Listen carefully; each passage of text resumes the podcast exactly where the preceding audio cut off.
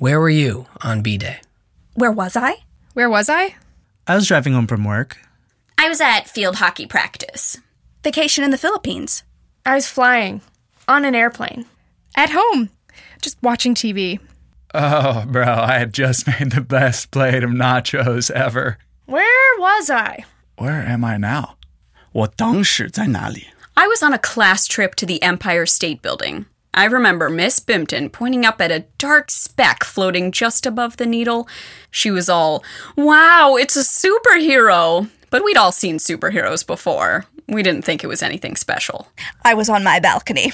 Hero watching has always been a hobby of mine.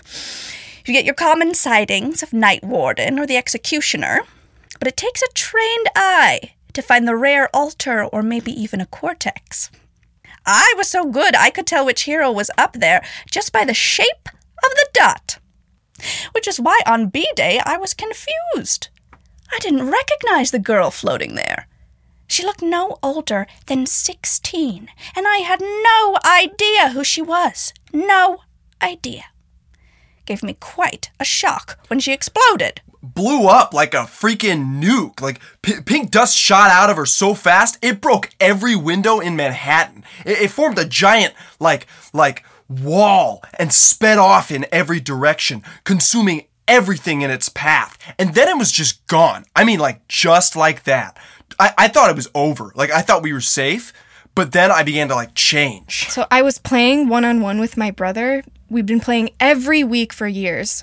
First to a thousand wins gets dad's car, and I was 15 wins away. It was game point when the cascade caught us. It picked me up and slammed me against the pavement. It hurt like a mother, but it was my brother who started screaming. I wiped blood from my eyes, and I saw him writhing at mid court. His limbs twisting, bones snapping, teeth sharpening, fur covering his back, new muscles ripping his clothes off. He crouched, panting, foam dripping from teeth the size of steak knives. I screamed, and he turned and charged me. 我当时在哪里？我在把杂货放在我车里。Where was I? I was loading my car with groceries when that damn wave knocked my bag right out of my hands. Eggs broke, getting yolk over everything. I bent down to pick up the bags and missed. I had started floating a few inches off the ground and was getting higher every second. I couldn't stop myself, so I grabbed my car door. I hung there, my feet dragging me into the sky, until I was able to pull myself into the trunk. I huddled there for days, eating my spilled groceries and watching thousands of flyers float up and up and up until they disappeared with a pop of light into the atmosphere. I was teaching my after school program. The cascade smashed through the windows, filling the room and disappearing just as fast. Then the children began to scream. I tried to help, but they were changing. Each and every one.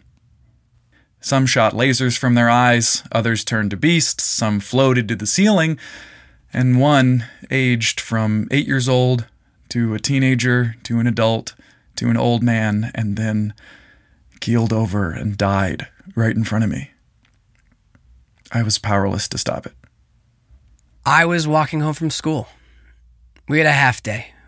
I saw the wall of the cascade coming down the street and didn't even think to run. There was no escaping it for any of us. In two weeks, the cascade encircled the planet, and then, just as quickly as it arrived, it vanished. Most everyone felt the effects mere moments after it passed. Bodies began to change, people became lighter, then floated off the ground entirely. Others grew fur and fangs, losing their minds and humanity. Some gained strength, some speed, some became intangible and fell straight to the Earth's core, and others faded from existence, never to be seen again.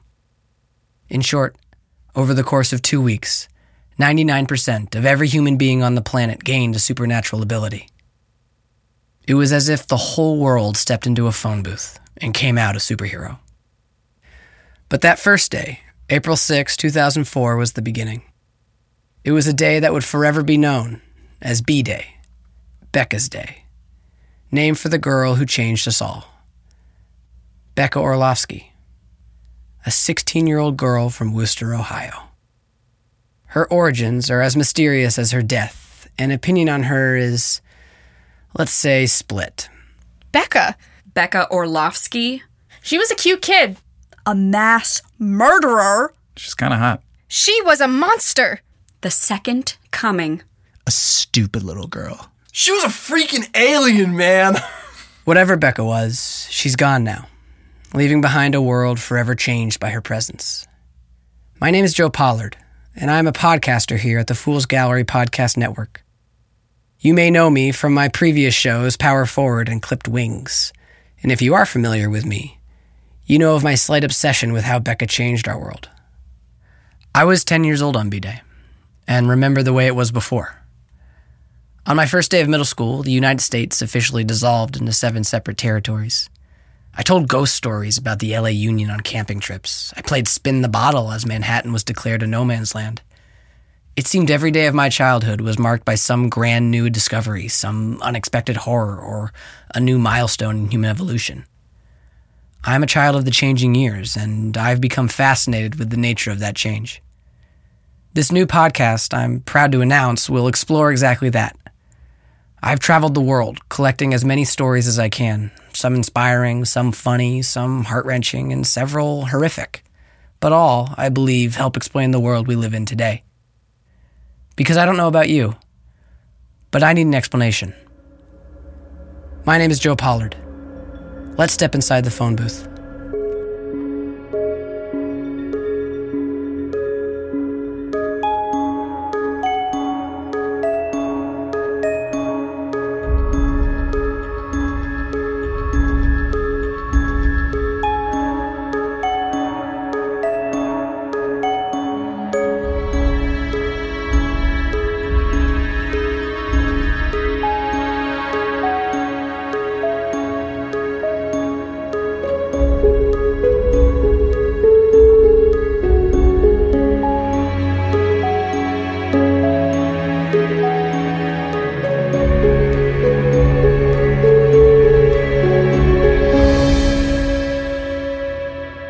This has been The Phone Booth, a six part weekly podcast by the Fool's Gallery Podcast Network. Available January 6 on Apple Podcasts, Spotify, Stitcher, and SoundCloud. Check us out on Twitter, Instagram, Facebook, and our website, foolsgallery.com. We are also on Patreon at patreon.com slash foolsgallery. Thanks for listening.